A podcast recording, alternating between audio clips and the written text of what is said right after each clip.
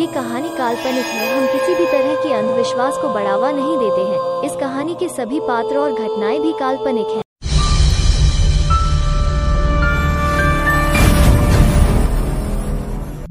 ये कहानी है 19 साल की सिया की सैलमन क्रीक में रहने वाली एक मायावी लड़की।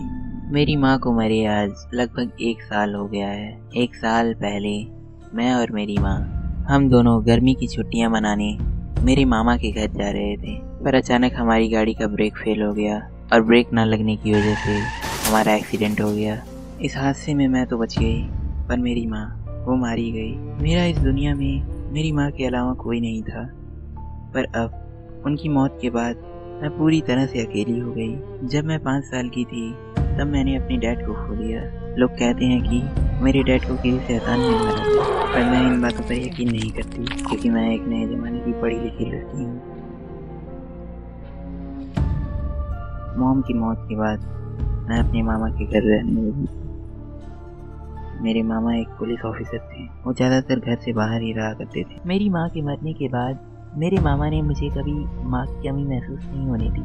वो मुझे टाइम पर स्कूल छोड़ते थे और मेरा काफ़ी ख्याल भी रखते थे। मैं जिस स्कूल में पढ़ती थी, वहाँ पर मेरे काफ़ी अच्छे दोस्त भी थे। पर एक दिन हमारे स्कूल में एक लड़का आया। उसका नाम दानिश था। उसकी उम्र लगभग इक्कीस साल थी। धीरे धीरे हम दोनों ने बातचीत करना शुरू कर दिया। हम दोनों में काफ़ी अच्छी दोस्ती हो गई थी। सब कुछ काफ़ी अच्छा चल रहा था। एक दिन मैं अपने बर्थडे पार्टी का इनविटेशन लेकर अपने दोस्तों के साथ दानिश के घर गई। मैंने देखा कि वहाँ उसके घर पर कोई नहीं था। शॉन ने कहा कि हमें उसके कमरे में देखना चाहिए। शायद वो वहाँ पर हो, क्योंकि सारे कमरों के दरवाजे खुले हुए थे। पर वहाँ पर भी कोई नहीं था।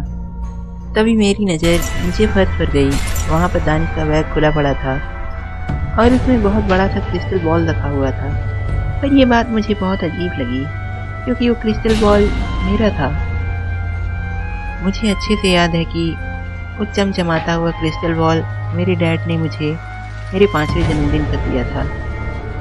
और जिस साल मेरी डैड की मौत हुई थी, वो क्रिस्टल बॉल होने के बाद था। पर क्योंकि मुझे अब उसकी ज़रूरत नहीं थी तो मैंने उसे वापस ले जाना मुनासिब नहीं समझा।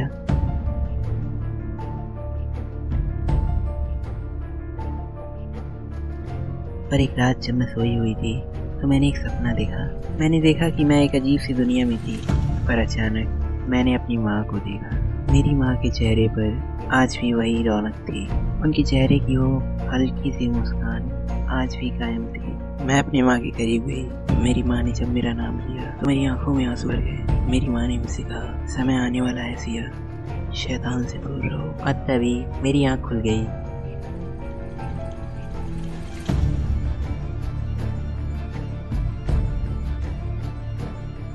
अगले दिन जब मैं स्कूल गई तो मैंने अपने दोस्त शॉन और कार्ला को कल रात के सपने के बारे में बताया। शॉन ने कहा हो सकता है कि तुम्हारी माँ तुम्हें कोई चेतावनी देना चाहती हो।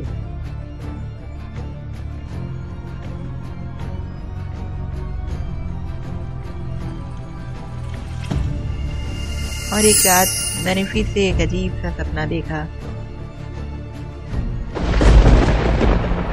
मैंने देखा कि मैं दानिश के साथ हूँ। अचानक मैंने एक भेड़िए का चेहरा देखा। मैं घबराकर तुरंत उठ गई। और स्कूल में भी जब सर मुझसे कोई क्वेश्चन पूछते थे तो मुझे बोर्ड पर अजीब सी चीज़ें दिखाई देती थी। और कमाल की बात थी कि लास्ट में मुझे अपना आंसर भी बोर्ड पर लिखता हुआ दिखाई देता था।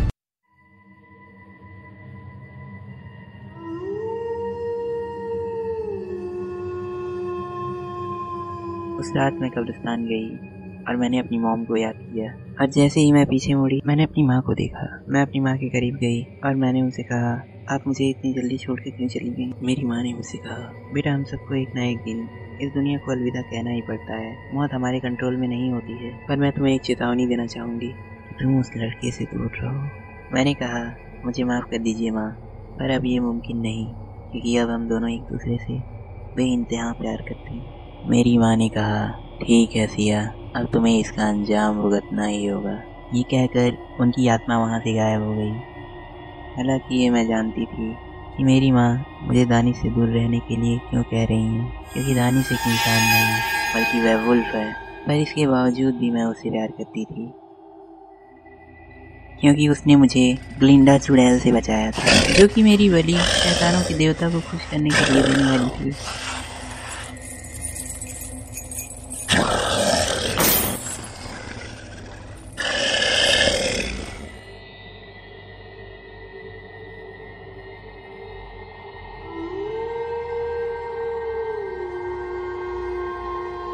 एक रात मैं अपने कमरे में उदास खड़ी थी, तभी उसका मैसेज आया। वो मुझे हेवन हिल पर बुला रहा था। मैंने बिना कुछ सोचे आने के लिए हाँ कह दिया।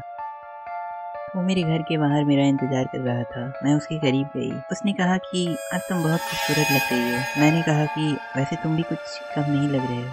अचानक वो कुछ बड़बड़ाने लगा। उसने कहा कि, वही खून की खुशबू। तभी मैंने चौक कर कहा कि, ये तुम क्या कह रहे हो? उसने तुरंत बात बदल दी और कहा हमें जल्दी चलना चाहिए। और हम दोनों कब्रिस्तान गए। और उसने मुझसे कहा, ये नेकलेस ही हमारी बीच की रुकावट है तो क्या तुम इसे वापस इसकी जगह पर रख सकती हो? मुझे पता नहीं क्या हो गया था। मैंने बिना उससे इसकी वजह पूछे, कह दिया कि मैं तुम्हारे लिए कुछ भी कर सकती हूँ। मैंने अपने नेकलेस को वहीं रख दिया जहाँ से मेरी माँ ने मुझे ला कर दिया था। इसके बाद हम हेवंस हिल्स की तरफ़ जाने लगे और वहाँ पहुँचने के बाद दानिश ने कहा, आज ये रात सिर्फ़ हमारी है। मैंने कहा कि, और ये मैं उम्मीद करूँगी कि ये हमारी ज़िंदगी का सबसे खूबसूरत रात हो। उसने कहा तो क्यों ना इसे और भी रंगीन बना दिया जाए? और वो मेरे और करीब आ गया और उसने मुझे गले से लगा लिया। और तभी मुझे ऐसा लगा कि दानिश फिर से बदल रहा है और उसका पंजा मेरे पेट को चीर रहा है।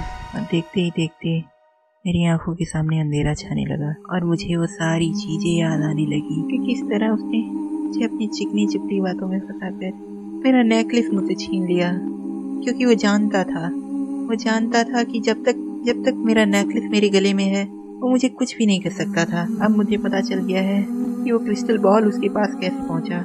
उस रात उस रात उसने मेरे डैड को मार दिया और वो क्रिस्टल बॉल अपने साथ ले गया, मेरे सपने में दानिश का आना, उसके असली रूप से रूबरू होना।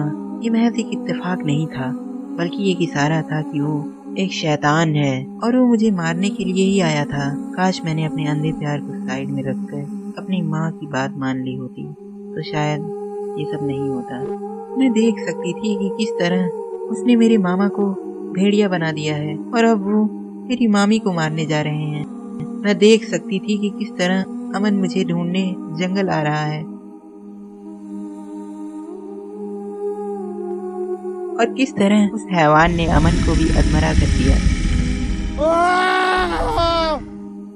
मैं देख सकती थी कि किस तरह अमन अपनी आखिरी सांस गिन रहा है और किस तरह मेरे दोस्त उसके पास खड़े रो रहे हैं।